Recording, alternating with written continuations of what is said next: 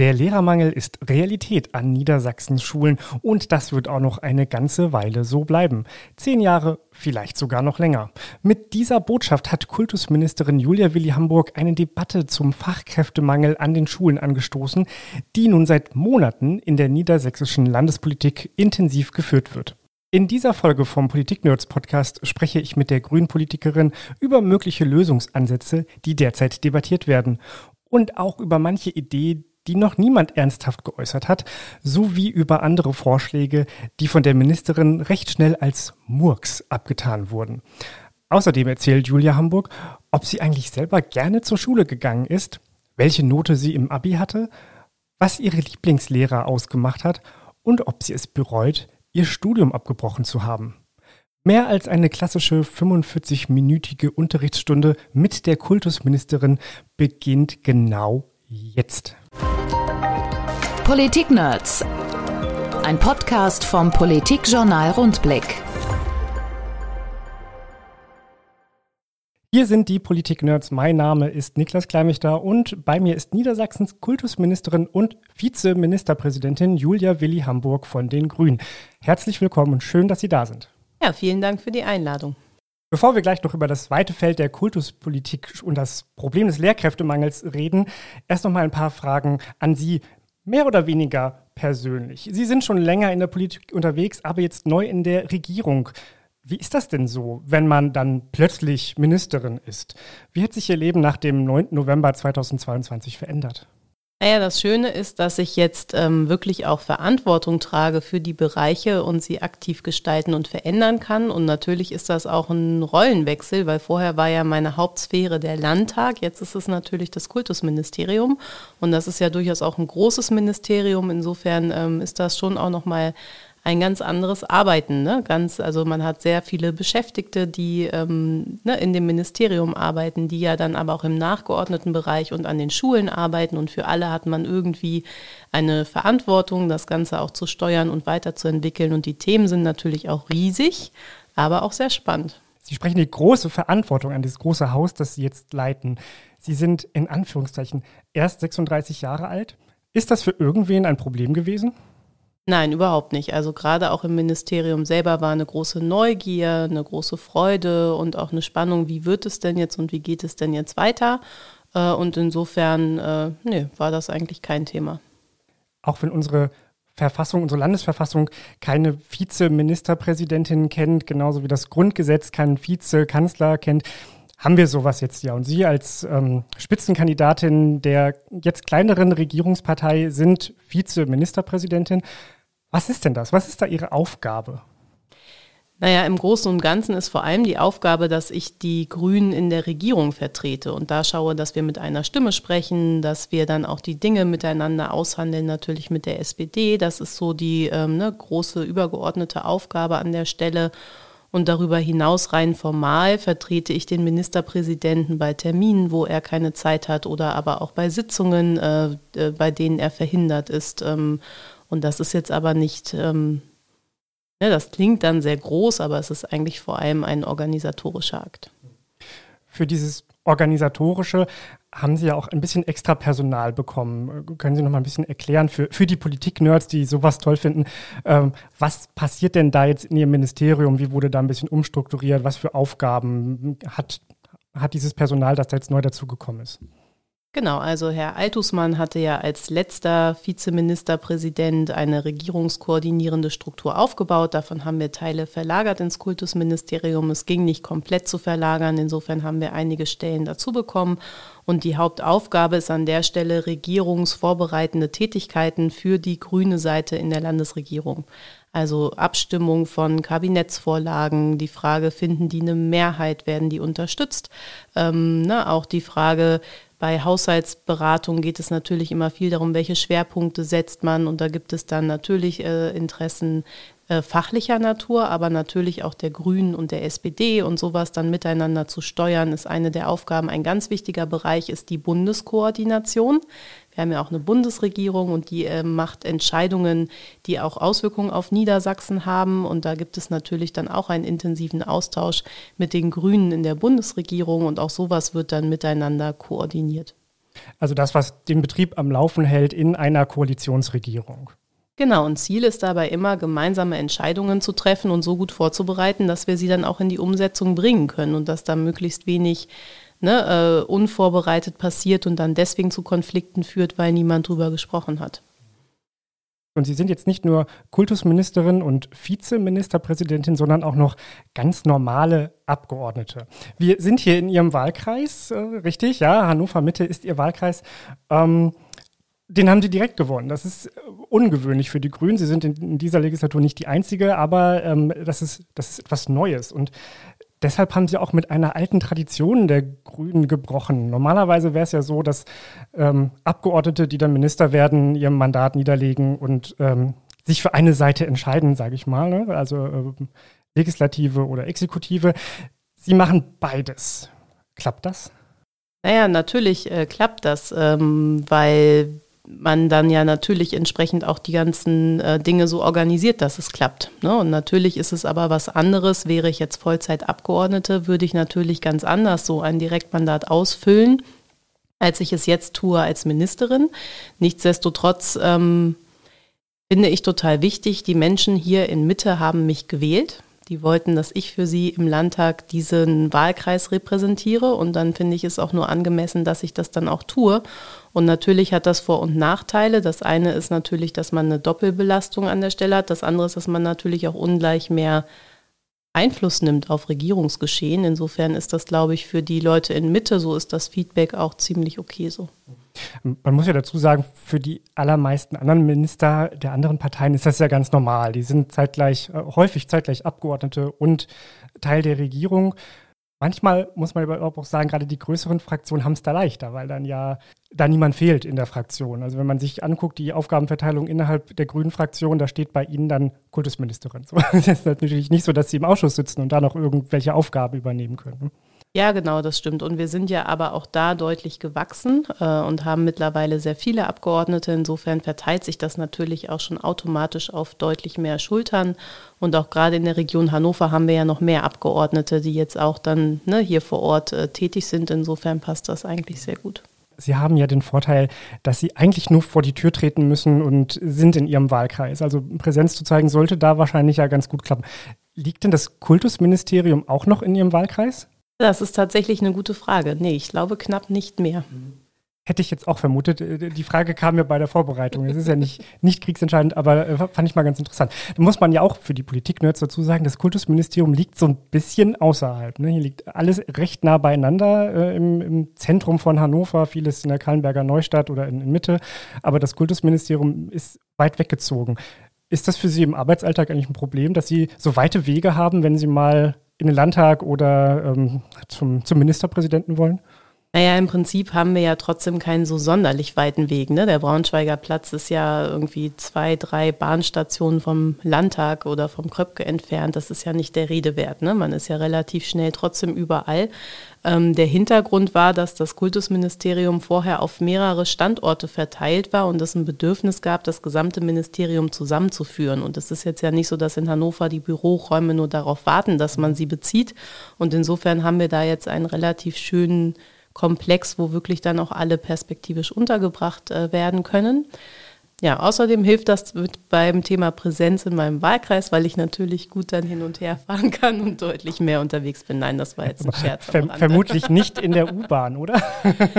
Tatsächlich doch auch. Also ja. es ist eine Mischung aus verschiedensten ähm, ja, Fortbewegungsmöglichkeiten. Gehen wir mal ein bisschen Ihre Vita weiter durch. Wir arbeiten uns jetzt von, von heute zurück in die Vergangenheit Stück für Stück.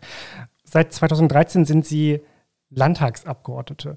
Was gefällt Ihnen denn an diesem Job, den Sie jetzt ja nur noch so ein bisschen nebenbei machen können, aber Sie haben ja einige Erfahrung. Was gefällt Ihnen am, am Landtagsabgeordnete sein? Naja, das äh, Schöne ist ja, dass man Gesetzgeber ist und äh, dass man in dem Zuge die Interessen auch der einzelnen Regionen vertritt. Das ist ja ein sehr vielfältiges äh, äh, Aufgabenfeld. Auf der einen Seite vertritt man Themen und äh, ist da in Kontakt mit Verbänden, mit Interessenvertretungen, mit Praxis und auf der anderen Seite vertritt man Regionen wo man vor Ort unterwegs ist und guckt, was beschäftigt euch. Das ist ja sehr unterschiedlich. Die Themen im Oberharz sind ganz andere als die Themen in Hannover Mitte. Und insofern ist das einfach sehr, sehr spannend, dann auch in die Tiefe der Lebensrealitäten von Menschen zu gehen.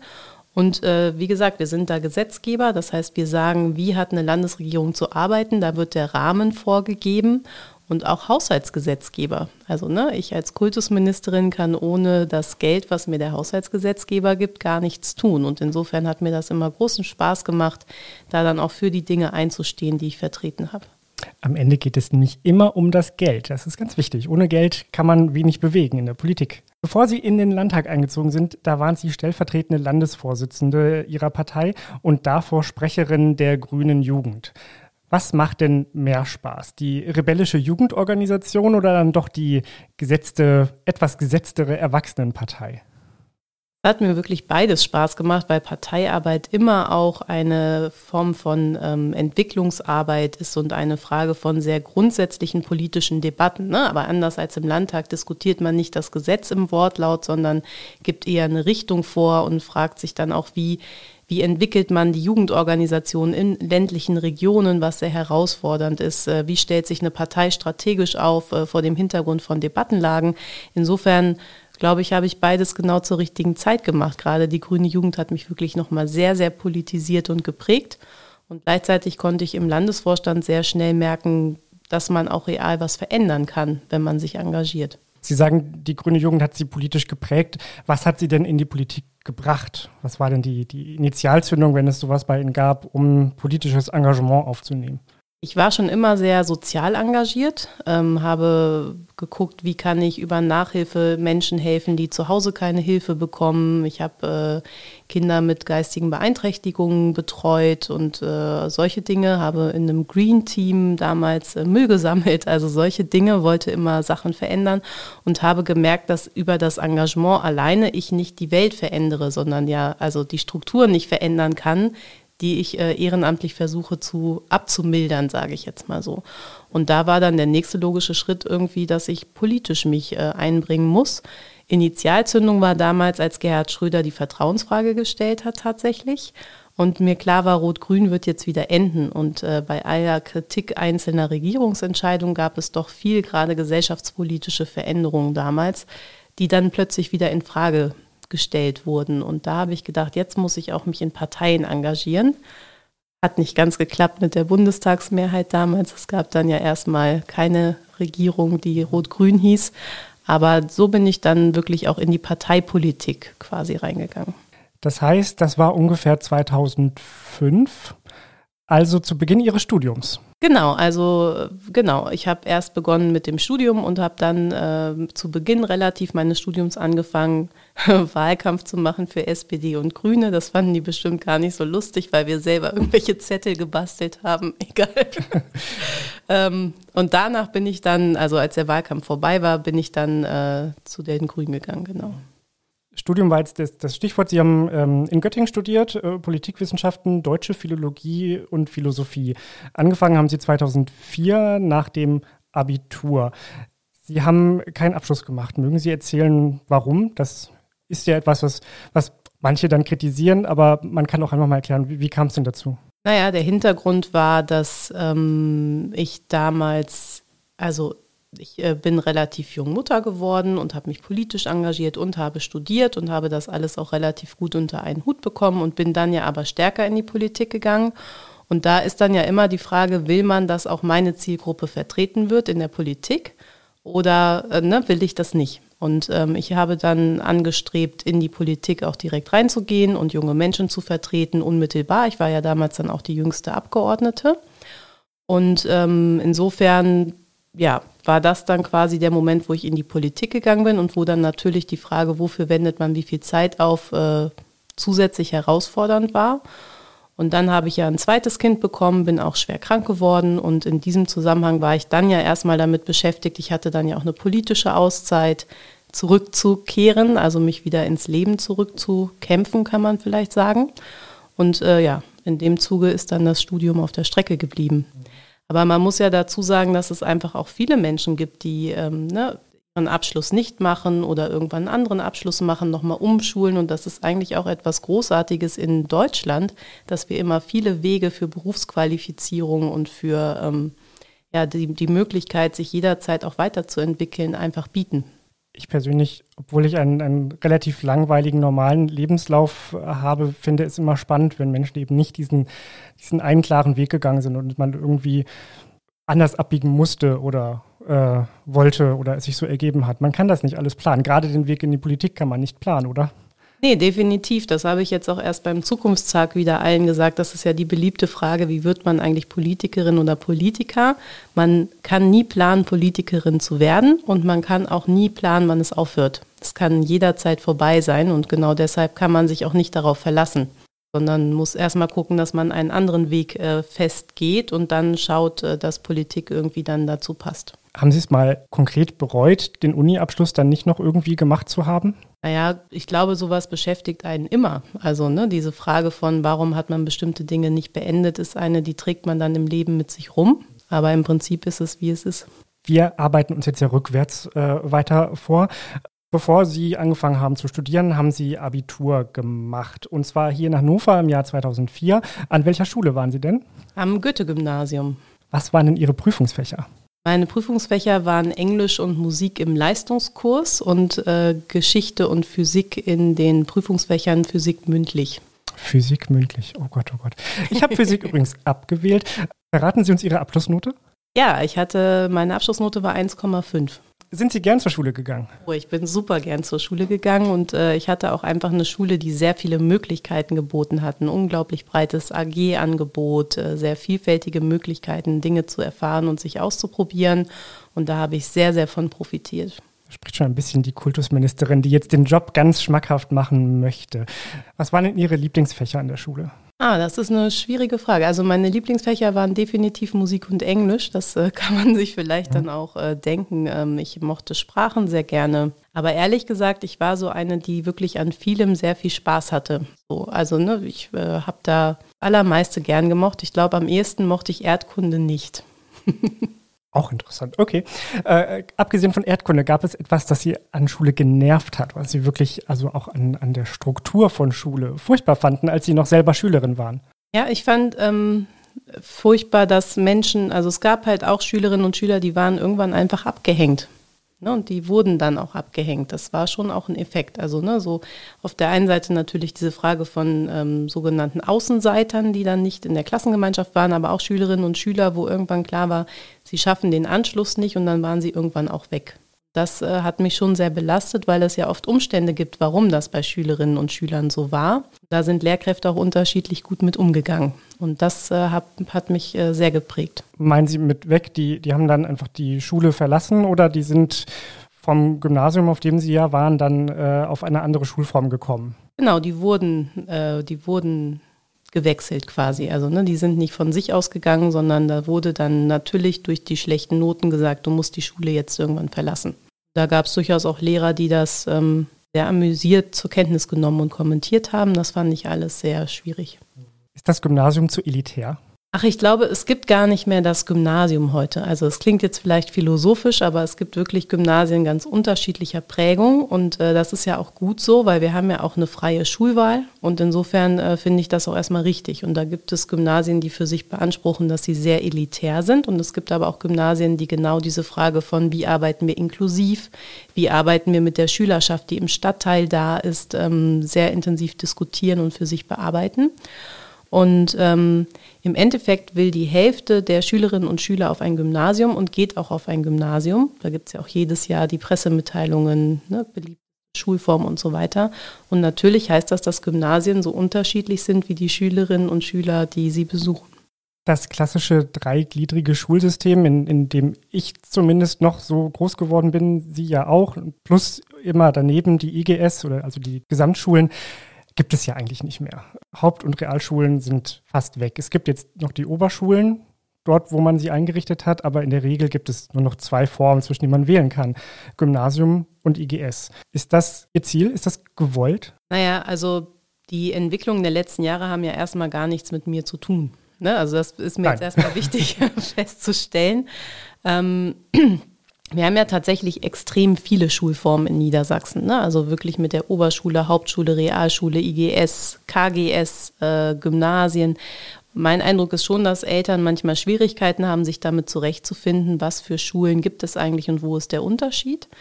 Ähm, aber im Prinzip äh, habe ich null Interesse daran, eine Schulstrukturdebatte zu führen. Ich glaube schon, dass wir im Zusammenhang mit dem Thema Fachkräftemangel und auch mit der Frage von kommunaler Schulentwicklung eine Situation haben, wo sich jetzt alle fragen, wie strukturiere ich vor Ort meine Schullandschaft? Aber das ist mehr von der Frage, wie schaffen wir Qualität geprägt und weniger von der Frage, welche Schulform finde ich richtig oder falsch. Und ähm, da ist mir eigentlich wichtig, dass ich Kommunen ähm, und auch Schulen die Möglichkeit biete, sich weiterzuentwickeln. Einfach weil es den Bedarf vor Ort gibt, ähm, ähm, Schulplanung gut zu organisieren. Kommen wir wieder zurück zu Ihnen als Schülerin. Hatten Sie eine Lieblingslehrerin oder einen Lieblingslehrer? Ja, aber auch da hatte ich viele. Also ne, über die Zeit. Also meine Grundschullehrerin war großartig, die hat mich sehr, sehr geprägt. Ähm, und auch am Gymnasium hatte ich dann später viele Lehrkräfte, die mich sehr unterschiedlich geprägt haben. Also einen großartigen Musiklehrer, der über die ganze Jahrzeit äh, Freude an Musik vermittelt hat, aber auch einen guten Deutschlehrer, einen äh, großartigen Englischlehrer. Also insofern gab für mich zu verschiedenen Zeiten immer Persönlichkeiten, die das abgeholt haben, was ich brauchte. Können Sie das beschreiben? Was macht denn diese, diese guten Lehrer, die Sie da hatten, die Sie abgeholt haben, was macht die aus? Was muss so ein Lehrer haben? Vor allem haben sie für ihre Themen gebrannt. Wir hatten sehr viel Freude dabei, das zu vermitteln. Die haben das selber gelebt. Ne, jedes Drama im Deutschunterricht oder auch, ne, mein Englischlehrer war begeisterter ähm, ja, England-Fan oder United Kingdom-Fan und da, da, da war jede Pore war Englisch. Ja? Das, äh, das äh, hat dann auch einfach selber als Schülerin Lust äh, darauf äh, geweckt.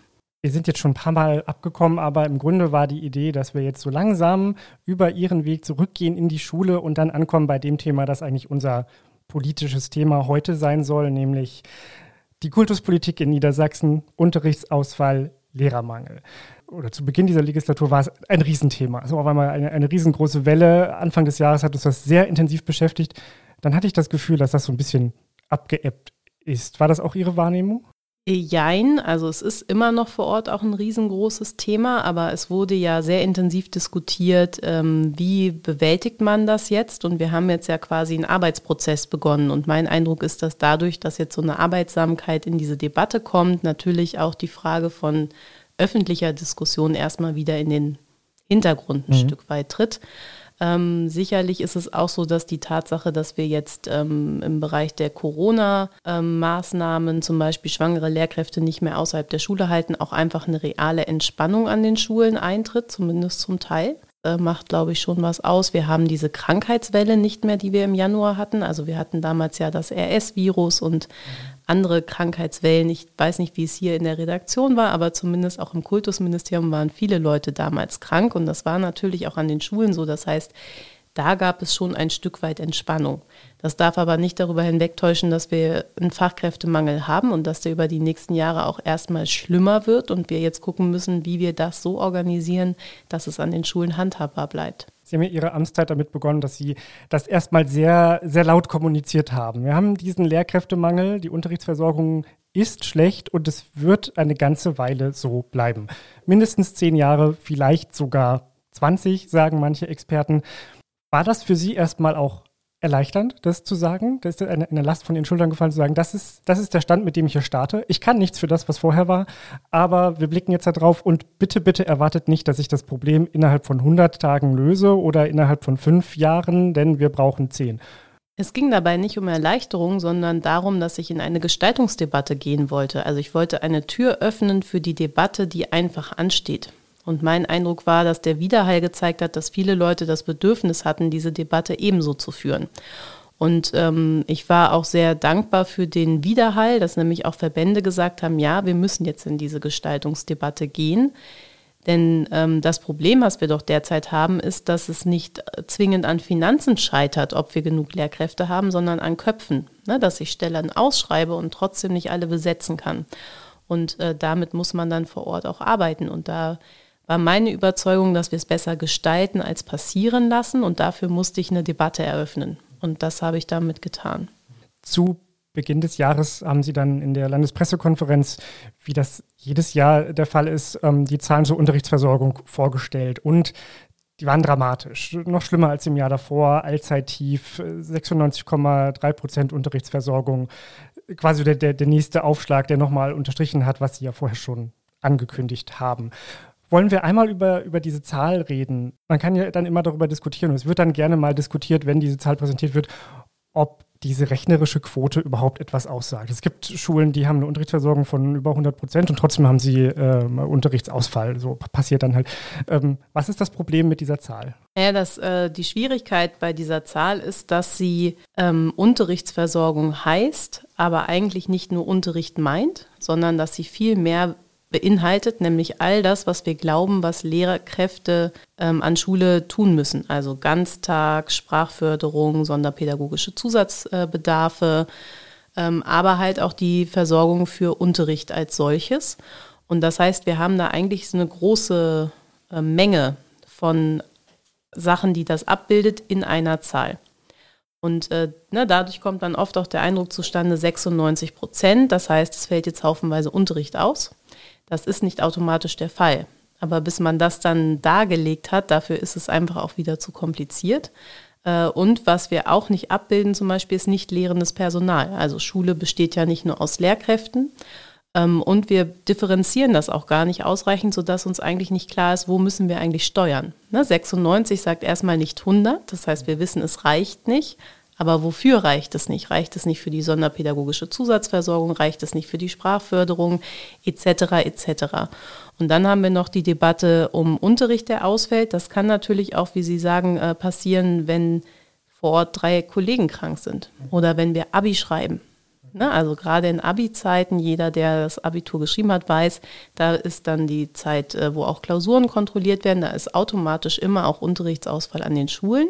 So, und das ist die Schwierigkeit bei der Zahl und deswegen glaube ich auch, dass wir da eigentlich noch mal mehr Transparenz brauchen, um überhaupt dann wirklich über die Schwierigkeiten bei der Versorgung zu diskutieren.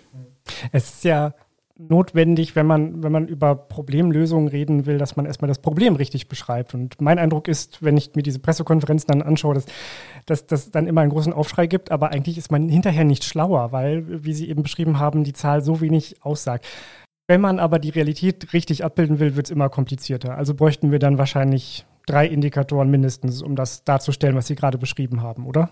Genau, wir müssten ähm, auf der einen Seite von Schulversorgung wahrscheinlich sprechen und wir müssten dann schauen, welche Bereiche der Schulversorgung gibt es und wie sind die dann ausgestattet. Also ähm, ob das dann drei Indikatoren sein müssten oder ob man sagt, man lässt dann die Zahl, aber man untergliedert sie in die Versorgungsraten der jeweiligen Bereiche. Ähm, das müssten wir uns angucken. Das ist natürlich auch wieder kompliziert, mhm. ne, weil äh, gleichzeitig ja schnell der Vorwurf kommt, da will man jetzt irgendwas beschönigen oder verschleiern oder was auch immer. Aber ich glaube wirklich, dass wir zum Steuern äh, mehr Transparenz brauchen. Arbeiten Sie konkret daran, also Ihr Haus, dass da im nächsten Jahr die Zahlen anders präsentiert werden? Mein Tipp wäre, dass wir das im nächsten Jahr nicht schaffen, aber dass wir es in dieser Legislaturperiode noch schaffen. Sie haben im März einen Expertengipfel veranstaltet. Sie haben jetzt gesagt, ähm, wir machen den großen Aufschlag, wir müssen alle an den Tisch bringen, wir müssen alle mal die Argumente auf den, auf den Tisch legen und dann ganz breit diskutieren. Was haben Sie denn daraus so mitgenommen? War das gut? Ähm, es war tatsächlich ein sehr guter Termin, weil wirklich mal alle zusammengekommen sind. Das Kultusministerium, die regionalen Landesämter, die einzelnen Verbände, die Fachpraxis. Und das war meines Erachtens sehr wertvoll, weil wir vor allem erstmal eine gemeinsame Grundanalyse geschaffen haben. Ne, dass wir jetzt bei den kommenden Debatten auch wirklich über dasselbe reden. Und wir hatten ja auch den äh, Professor Köller vom SWK-Gutachten da, der nochmal deutlich machen konnte, das eigentlich einzuordnen ist. Da ist ja in den Medien auch viel berichtet worden drüber, aber bestimmte Dinge hatten auch ein, naja, eine schräge Wendung, nenne ich es jetzt mal. Ähm, und dann gab es verschiedene Themenfelder, die wir uns angeguckt haben und wo wirklich jeder nochmal sagen konnte, was wir eigentlich brauchen beim Thema ähm, Gesundheit von Lehrkräften, bei der Frage von Entlastung, wie kann man Qualität sichern, wenn man zu wenig Lehrkräfte hatte. Also eine bunte Palette verschiedenster Maßnahmen, wo dann auch die widerstreitenden Interessen, wie in einer Demokratie üblich, gemeinsam an einem Tisch waren und darüber geredet haben, warum die eine Gruppe das so will und die andere aber auch so. Und dann aber auch zu sehen, wo sind große Gemeinsamkeiten, weil das alle gleich sehen. Und wir sind jetzt gerade dabei, die Maßnahmen alle aufzustellen, um sie dann so handhabbar zu machen, dass wir sie in einem Folgetermin diskutieren können. Weil natürlich gab es eine riesige Masse von Maßnahmen. Einige lassen sich kurzfristig umsetzen, einige werden ein paar Jahre dauern, bis wir sie real umgesetzt haben. Oder muss man auch überlegen, will man sie überhaupt oder will man lieber andere Maßnahmen? Über ein paar der möglichen Maßnahmen wollen wir dann gleich nochmal reden und sie ein bisschen bewerten. Und wenn ich da was vergessen habe, dann streuen Sie das gerne noch mit ein.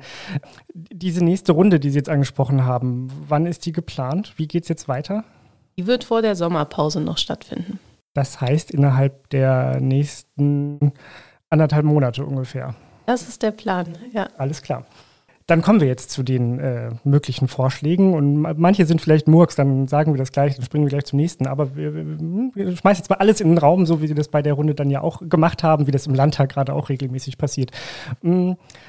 Viel diskutiert wurde die Vier-Tage-Woche, weil eine Schule womöglich mal angekündigt hat, das tun zu wollen. Die Idee dahinter ist ja nicht ganz abwegig. Wenn man nicht mehr genug Lehrkräfte hat, komprimiert man irgendwie alles auf, auf vier Tage Unterricht und nicht auf fünf. Ist das klug oder nicht? Da wäre mir erstmal wichtig, nochmal zur Ehrenrettung der Schulleitung vor Ort zu sagen, dass sie gesagt hat, sie macht das befristet, bis eine Vertretungslehrkraft ist und das auch mit Notbetreuung und so weiter. Also das war keine Maßnahme, die als dauerhafte Maßnahme irgendwie angelegt war. Ähm, das ist mir nur nochmal wichtig, gerade zu rücken. Mhm. Diese vier, vier, ähm, diese vier Tage Woche steht für Niedersachsen überhaupt nicht zur Debatte. Also es ist ja die eine Frage, machen Schulen das aus pädagogischen Erwägungen? Es gibt ja Schulen, die zum Beispiel ein Friday leben mit Projektangeboten. Ne, und dann ist da Unterricht aber nicht der klassische im Sinne von ne, Deutsch, Mathe, Englisch, sondern Projektarbeit und äh, Schüler entwickeln sich eigenständig. Sowas wollen wir im Prinzip ermöglichen, ne, im Rahmen dessen, was möglich ist.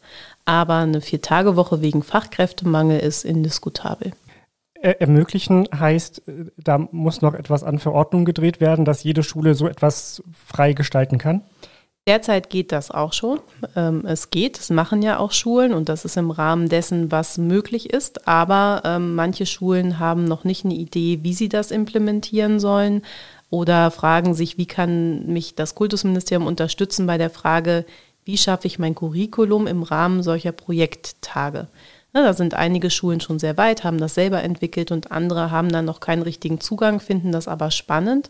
Und da zu gucken, wie kann man die unterstützen bei diesem Weg, das ist dann vorrangig die Frage. Das Gegenteil der Vier-Tage-Woche, die Sechs-Tage-Woche. Also wieder Unterricht am Sonnabend, um ein bisschen die alltägliche Belastung von den Lehrkräften zu nehmen. Wird das in Niedersachsen diskutiert? Geht das? Das hat weder jemand vorgeschlagen, noch wird das gerade diskutiert. Soll ich das äh, im Juni mal anregen? Gerne. Nein, also das ähm, steht, glaube ich, nicht. Nein, steht nicht zur Debatte. Mhm. Neuester Vorschlag, ähm, breit diskutiert, ist auf dem Weg, Fächer zusammenlegen. Was, was steckt dahinter? Es sollen jetzt Unterrichtsfächer kombiniert werden können. Also da ist mir auch nochmal wichtig zu sagen, das ist keine Maßnahme, die beim Fachkräftemangel helfen würde weil man das auch nicht mit dem Ziel macht, äh, Stunden zu sparen.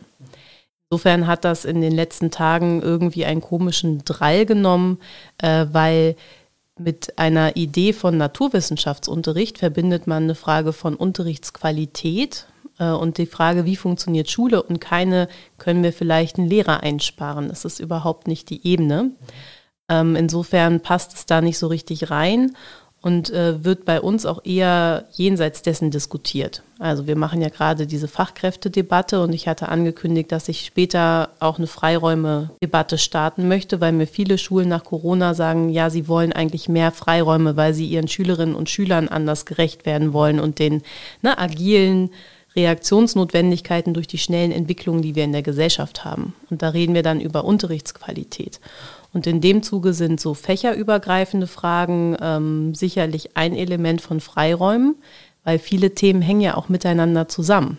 Ne? Also ich kann das Thema Auto diskutieren, chemisch, physikalisch. Äh, ich kann äh, Bremswege berechnen, das ist dann Mathe. Ich kann mich gesellschaftspolitisch damit beschäftigen und ich kann auch äh, im Deutschunterricht äh, die Frage von Bedienungsanleitung am Auto durchnehmen. Und der Vorteil ist, das Kind beschäftigt sich mit Auto und merkt anhand etwas, was es praktisch erlebt, wie viele Dimensionen damit zusammenhängen. Mhm. Und ein Kind lernt vernetzt zu denken, interdisziplinär zu denken. Etwas, was wir für die Zukunft viel mehr brauchen. Also deswegen keine Maßnahme zur Bekämpfung des Fachkräftemangels, trotzdem eine Debatte, die bildungspolitisch intensiv geführt werden muss. Wenn ich an meine lange zurückliegende Schulzeit zurückdenke, dann äh, wurde sowas da immer schon versucht, dass man gedacht hat, man könnte irgendwie ein Thema gleich in mehreren Fächern aufgreifen, aber das funktionierte eher schlecht. Ähm, das betrifft hier jetzt Naturwissenschaften äh, als, als Beispiel, also Biochemie, Physik. Ähm, es gibt das schon im, im Gesellschaftskunde, heißt das dann, glaube ich, an den Gesamtschulen, wenn Politik, Geschichte, Erdkunde zusammengefasst wird. Gibt es da andere Kombimöglichkeiten, die realistisch diskutiert werden? Genau, also es ist tatsächlich so, an der IGS gibt es bereits Naturwissenschaften, da sind dann Physik, Chemie und Biologie drin. Und es gibt äh, Gesellschaftskunde oder Gesellschafts, äh, genau, Gesellschaftslehre und da sind dann ähm, Erdkunde, Geschichte und Politik drin. Und es gibt Arbeit, Wirtschaft, Technik, wo die ganzen Bereiche von ähm, Berufsorientierung etc. Ähm, äh, bearbeitet werden.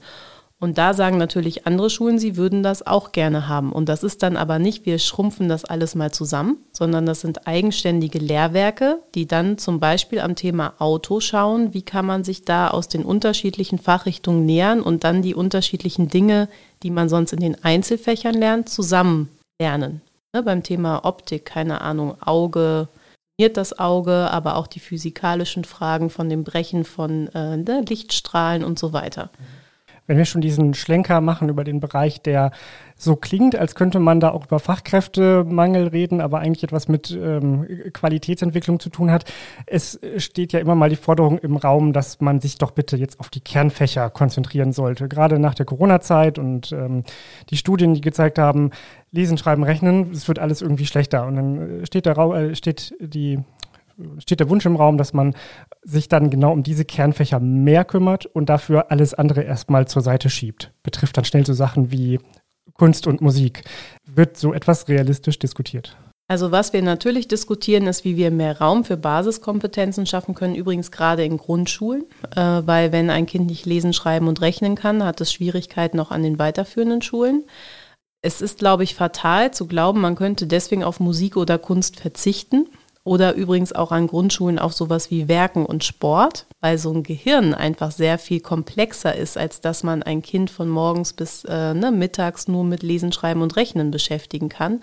Äh, Im Übrigen lernt man auch äh, Rechenfähigkeiten im Sport. Also ne, es ist auch verkürzt zu glauben, man lernt die Themen nur dort oder lesen in Sachkundeunterricht, ne, weil man einen Text über die Katze liest oder sowas.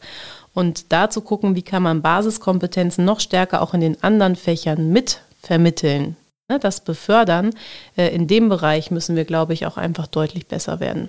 Jetzt kommen wir aber zurück zum Fachkräftemangel. Große Forderung von Rot-Grün, aber inzwischen auch von allen, die äh, Lehrerbesoldung äh, allgemein angleichen auf mindestens A13.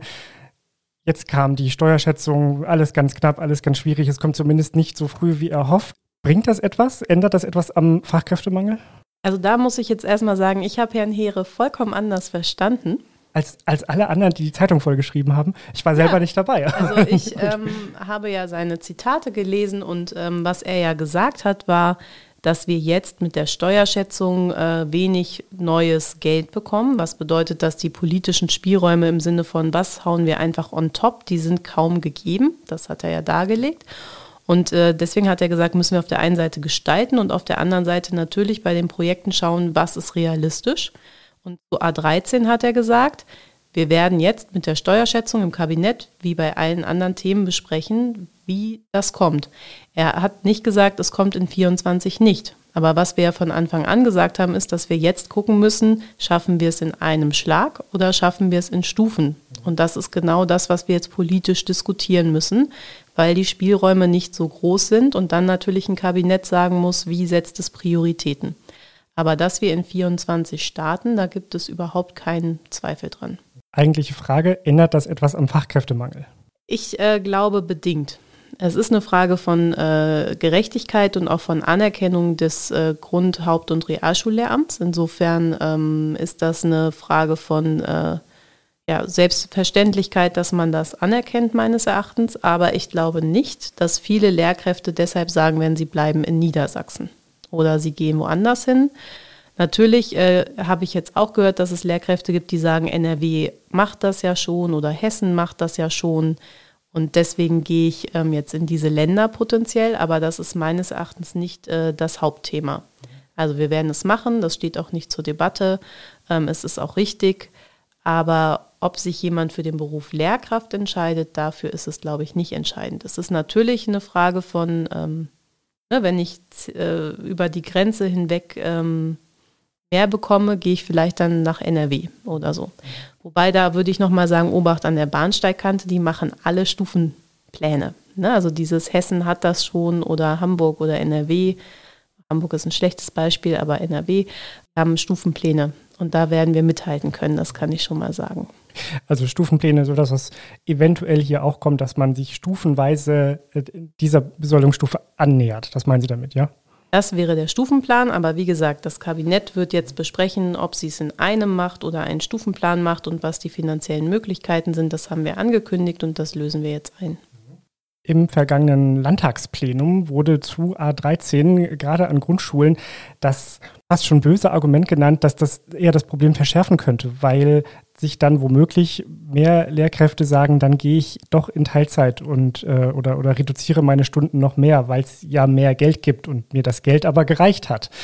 Was sagen Sie dazu?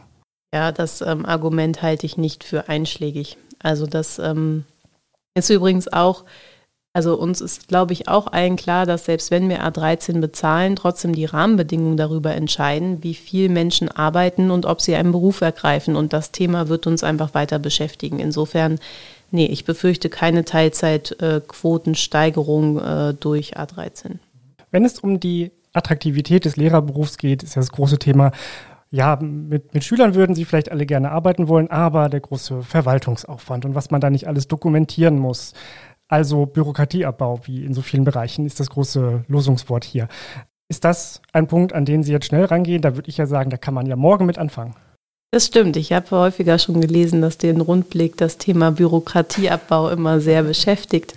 Nein, also das äh, klar, wir schauen, äh, was kann man potenziell vereinfachen. Wir schauen übrigens auch sehr stark, was kann man digitalisieren. Also wir arbeiten ja gerade an einer Schulverwaltungssoftware, auch mit dem Ziel, verschiedene Bereiche künftig durch Digitalisierung einfach zu vereinfachen, statistische Erhebungen etc. Aber eine bestimmte Form von Bürokratie muss halt auch einfach sein. Also insofern da zu gucken, wie kann man entlasten, wie kann man übrigens auch für Verwaltungsaufgaben vielleicht nochmal stärker auf auch Verwaltungsentlastung in Schule setzen. Das ist ja dann die andere Seite, wenn man etwas nicht wegnehmen kann. Äh, da arbeiten wir durchaus gerade intensiv dran. Wobei ich auch da sagen möchte, nicht jede Form von äh, Belastung in dem Bereich ist automatisch auch äh, verzichtbar, weil ne, wenn wir über sowas wie, ähm, wir reden ja viel über evidenzbasierte äh, Schularbeit gerade, also die Frage, ne, wie kann man über Erhebungen und Statistik den Lernfortschritt der Schülerinnen und Schüler begleiten. Das ist etwas, was, wenn das Lehrkräfte intensiv nutzen, es am Anfang belastet, aber auf lange Sicht entlastet, weil man natürlich die Schülerinnen und Schüler viel gezielter fördern kann und damit auch zu guten Ergebnissen kommt. Da geht es dann mehr um sowas wie Digitalisierung, weil man dann nicht erst äh, umfangreich Papier austeilen und Arbeitsblätter entwickeln muss und dann auswerten muss etc., sondern man hat dann ein digitales Tool, das fühlen die Schüler aus und zack kann man mit einem Klick das Arbeitsblatt dazu generieren, wenn da Lernbedarfe sind. Also auch darüber kann man sehr viel erleichtern. Mir wurde von Lehrerinnen erzählt, dass sie ganz viel aufschreiben müssen, gerade so Lernentwicklungsbögen und, und ganz viel Papierkram da haben und das Gefühl haben, das interessiert halt keinen. Ähm, interessiert das irgendwen, abgesehen von der Lehrkraft, die es dann genau für so etwas nutzen könnte? Also ist das eine Dokumentation, die irgendwo anders verwendet und, und aufbereitet wird? Da frage ich jetzt als Laie, der da eben schon lange nicht mehr eine Schule betreten hat. Genau, also vorrangig ist das spannend für die Lehrerinnen und Lehrer, für die Gespräche mit den Eltern, äh, für die Gespräche unter Kollegien, also innerhalb der Kollegien, weil man natürlich ja auch ne, mehrere Lehrkräfte betreuen eine Klasse. Dafür ist das sehr hilfreich. Und künftig, wenn man es digital machte, könnte man es für Lernentwicklungsmonitoring auch auf Landesebene nutzen, was natürlich auch spannend ist, ne? zu gucken, wie sind die Lernerfolge eigentlich an unterschiedlichen Schulen. Und das ist, glaube ich, das, weshalb sowas oft auch nicht verstanden, also nicht nachvollzogen wird, weil derzeit äh, erheben wir sowas, äh, Stichwort ähm, Vera, aber die Schulen können es kaum nutzen. Ne, weil es, Vera, das ist äh, das eine Software oder, oder was? Nee, Ach nee, das sind die Vergleichsarbeiten, die es in Niedersachsen derzeit nicht mehr gibt, aber in anderen Bundesländern. Und da war es oft so, dass die Schulen gesagt haben, wir schreiben jetzt so einen Test, der muss dann korrigiert werden, dann schickt man das ein, dann wird das ausgewertet, aber für meine Schule habe ich keine Rückschlüsse. Und da arbeiten wir gerade auf der KMK-Ebene intensiv dran, dass es auf der einen Seite einfacher wird, weil digital, aber auf der anderen Seite auch für die Schule dann direkt nutzbar, dass man eine Erkenntnis davon hat. Weil sonst versteht man den Sinn am Ende potenziell nicht. Kurze Erklärung, KMK ist die Kultusministerkonferenz, ja, also alle, alle Kultusminister genau. der Länder. Viele Abkürzungen und je mehr man in so ein Ressort hineinkommt, desto eher neigt man ja dazu, sie dann zu verwenden. Wenn ich sie kenne, erkläre ich sie gerne. Vera kannte ich nicht. Sie haben die äh, Entlastung bei der Verwaltung angesprochen durch Verwaltungsassistenzen. So ist jetzt, glaube ich, äh, die Bezeichnung dafür. Also ähm, Arbeitskräfte, die an die Schule kommen, die zum Beispiel bei der Organisation von Klassenfahrten und, und anderen Dingen unterstützen sollen. So habe ich das richtig verstanden? Ja, genau. Dazu läuft gerade ein Modellprojekt an einigen Schulen, ähm, wo wir gucken wollen, wie wird das dann eingesetzt, welche Entlastungswirkung erreicht man dann damit eigentlich. Und ähm, parallel arbeiten wir ja gerade daran zu schauen, wie können wir nicht besetzte Lehrerstellen nutzbar machen für, also für anderes Personal, entweder für anderes pädagogisches Personal, aber vielleicht auch für Verwaltungspersonal und äh, da können wir dann, glaube ich, aus den Erkenntnissen einiges ableiten, wie man das dann auch sinnvoll nutzbar macht für Schule. Fachkräftemangel haben wir jetzt ja nicht nur bei Lehrerinnen und Lehrern, sondern auch bei Verwaltungsfachkräften, auch bei ähm, sozialpädagogischem Personal, ähm, Mitarbeiter, die man ja auch dringend sucht, zum Beispiel für den ganzen Tag. Wenn man jetzt sagt, wir nehmen das weg von den Lehrern und, und suchen dann eben andere Fachleute, die das gut machen können, wie läuft das? Kriegt man die, findet man die oder verlagert man da nicht das Problem, hat aber eigentlich das gleiche Problem, weil wir Fachkräftemangel überall haben? Wie sieht es da aus an den Schulen? Ja, das ähm, ist eine sehr berechtigte Frage, weil natürlich, wir haben auch Verwaltungspersonal nicht, wir haben, wir haben Sozialarbeitende nicht übermäßig, äh, wir haben auch therapeutische Fachkräfte nicht übermäßig und das, auch das wird sich in den nächsten Jahren verstärken. Insofern ist da auch eine Schwierigkeit bei der Umsetzung, weil wir hinreichend flexibel sein müssen, um überhaupt den Schulen die Möglichkeit zu geben, Fachkräfte zu finden und gleichzeitig aber hinreichend konkret, damit wir auch wirklich das Personal einstellen, was Schule weiterbringt. Insofern äh, haben Sie auf eine spannende Herausforderung bei der Entwicklung dieses Konzeptes gerade hingewiesen, über die wir auch sehr viel diskutieren, weil es natürlich nichts bringt, sich gegenseitig überall Personal wegzufischen. Ähm, und gleichzeitig brauchen die Schulen aber zusätzliches Personal. Wenn man nun zusätzliches Personal heranziehen will, gibt es da noch eine Reserve, nämlich die pensionierten Lehrer. Die, da möchte man gerne jetzt auch einige wieder zurückholen. Funktioniert das? Läuft das? Wo sind die Hürden? Und ist das eine mittelfristige Lösung für das Problem? Ja, also doch, es funktioniert in Teilen. Ähm, wir kriegen immer mal wieder das Feedback, dass es zum Teil zu bürokratisch und zu aufwendig ist, um wieder zurück in den Schuldienst zu kommen. Das gucken wir uns gerade an. Ähm, wir versuchen auch gerade zu schauen, was sind eigentlich hemmende Faktoren. Also es gibt Pensionäre, die sagen, naja, ich will trotzdem im Mai äh, meinen Meeresurlaub machen und äh, surfen nicht, gehen. Nicht in den Schulferien, wo alles so teuer ist. Genau, genau. ne? Und das ist dann etwas, wo man auch gucken muss, das geht schon, dass man das organisiert, aber das muss dann Schule auch organisieren können. Ne? Und solche Sachen zu gucken, wie kann man da die Ansprache nochmal verbessern, schauen wir uns an.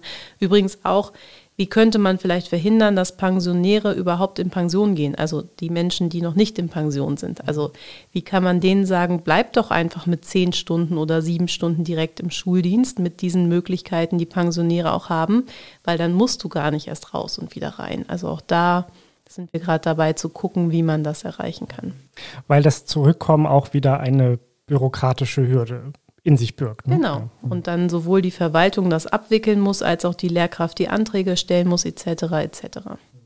Andere, die in den Schuldienst kommen können, sind die Quereinsteiger, die vorher was anderes gemacht haben, die nicht Lehramt studiert haben. Da gibt es ja auch ganz unterschiedliche Ansichten zu, ob das jetzt gut ist oder nicht. Einige fürchten, dass da die Qualität natürlich drunter leidet, denn das sind ja keine Pädagogen. Die haben vielleicht Ahnung von Physik, aber eben keine Ahnung von Schülern. Ein anderes Problem ist, vielleicht ist dieses Potenzial gar nicht da. Sie wollten sich das ganz genau angucken oder schauen es sich, glaube ich, noch ganz genau an. Wie ist denn also der Zwischenstand? Ist der erleichterte Quereinstieg ein gutes Instrument? Ja, auch das hat wieder verschiedene Ebenen. Also wir schauen uns auf der einen Seite gerade an, wie können wir die Qualifizierung von Quereinsteigenden nochmal verbessern und auch äh, ganzheitlich denken. Ähm, gleichzeitig äh, schauen wir gerade, wen kann man überhaupt zulassen. Und Sie haben es gerade gesagt, ähm, aber auch da kann ich noch keine finalen Aussagen treffen, aber es sieht so aus, als gäbe es jetzt auch nicht den Hort der Masse von Menschen, die sich für den Quereinstieg anbieten und jetzt unsere Probleme in der Schule äh, lösen könnten. Und das ist natürlich eine Herausforderung.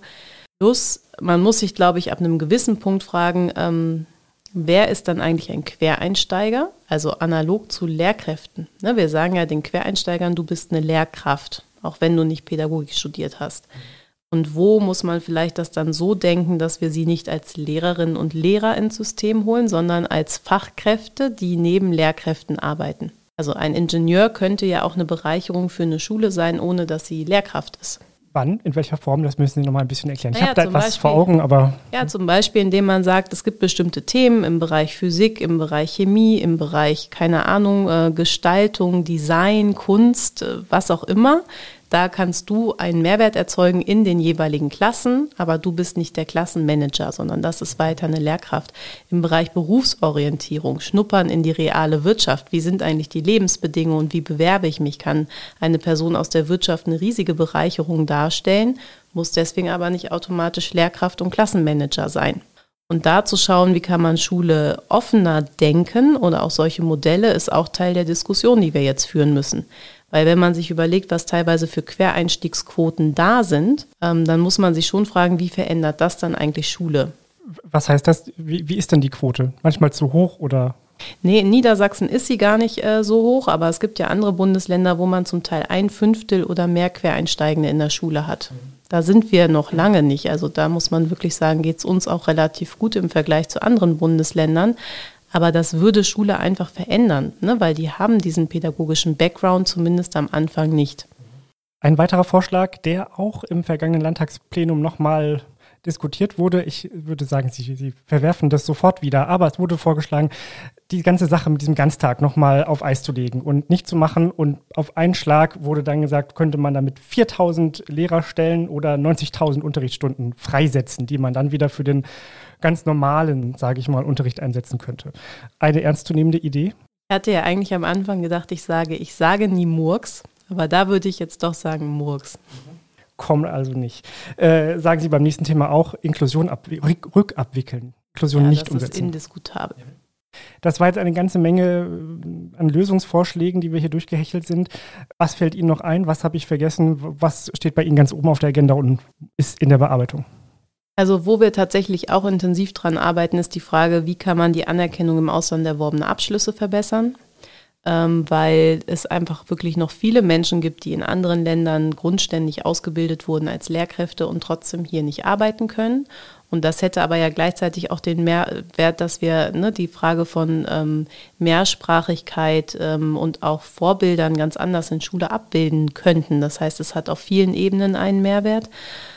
Ja, und darüber hinaus ist diese Frage von, wie entlasten wir Lehrkräfte und wie steuern wir aber auch, wenn sie fehlen, also welche Entscheidung treffen wir dann, das, was wir jetzt angehen werden, insofern.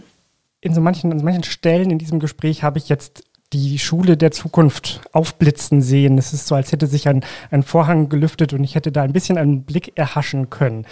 Wagen wir jetzt mal diesen Blick in die Zukunft. Stellen wir uns mal vor, äh, Sie könnten jetzt erstmal zehn Jahre durchregieren, also zwei Legislaturperioden. Und wir befinden uns dann jetzt zehn Jahre in der Zukunft im Jahr 2033, ja. Und Sie blicken zurück auf die zehn Jahre, die Sie hier geprägt haben. Wie hat sich denn die Schule in dieser Zeit weiterentwickelt? Wie sieht die Schullandschaft, wie sieht die Schule als, als System aus nach zehn Jahren Kultusministerin Julia Willi Hamburg? Oh, da muss ich erstmal sagen, dass zehn Jahre für Schule eine echt kurze Zeit ist. Das mhm. klingt ja immer sehr lang, aber eigentlich ist es für die Veränderungsprozesse, die man anstrebt, eigentlich mehr sowas wie der Sprint. Das mag jetzt komisch klingen, aber es ist tatsächlich so. Ähm, insofern wären wir in zehn Jahren hoffentlich an dem Punkt, dass wir ähm, noch äh, viel passgenauer Lehrkräfte ausgebildet haben, dass wir anderes Personal an Schulen noch mit haben, die dann auch diese Perspektiven von äh, Jugendarbeit, Jugendhilfe mit einbringen, aber auch äh, womöglich sich noch stärker ne, vernetzt denken mit, ähm, naja, dass wir Leute auch in der Schule haben, die stärker noch vermitteln, wie sieht es eigentlich in der Wirtschaft aus, Stichwort Berufsorientierung. Ähm, wir also hätten eine multiprofessionelle Schule. Das hat jetzt vielleicht ein bisschen deutlich gemacht, was damit gemeint ist. Das ist ja oft so ein Begriff, den man nicht füllen kann. Ne? Äh, wir hätten wahrscheinlich deutlich mehr sonderpädagogische Expertise oder heilerziehungspflegerische Expertise in der Schule, weil sie ja inklusiv äh, arbeitet. Wir wären wahrscheinlich auch äh, mehrsprachiger. Also diese ganze Frage von Migration würde sich an Schule sehr viel anders abbilden müssen, weil wir einfach Einwanderung in Deutschland haben und damit an Schulen auch ähm, leben. Und diese Frage von, wie lernen wir eigentlich für die Zukunft? Also individuelleres Lernen wird sicherlich eine Rolle spielen. Die Frage von fächerübergreifendem Lernen äh, wird zwangsläufig eine Rolle spielen. Ähm, und Digitalisierung wird äh, hoffentlich eine ganz andere Rolle spielen, weil wir in dem Bereich äh, jetzt dann auch wirklich ähm, Schulsoftware haben, die Arbeiten äh, deutlich bereichert. Ich habe es ja gerade deutlich gemacht die Arbeit am Computer schreiben, danach automatisch die ähm, ne, Lerndefizite aufgezeigt bekommen und dann macht die Lehrkraft zwei Klicks und hat die Arbeitsblätter für die Kinder fertig, damit die nochmal Sachen wiederholen, die sie nicht beherrschen. All solche Fragen äh, sind sicherlich in zehn Jahren Standard. Das ist die Zukunft der Schule, skizziert von Niedersachsens Kultusministerin Julia Willi Hamburg. Vielen Dank für das Gespräch. Ja, ich danke. Politik Nerds. Mehr Infos unter rundblick-niedersachsen.de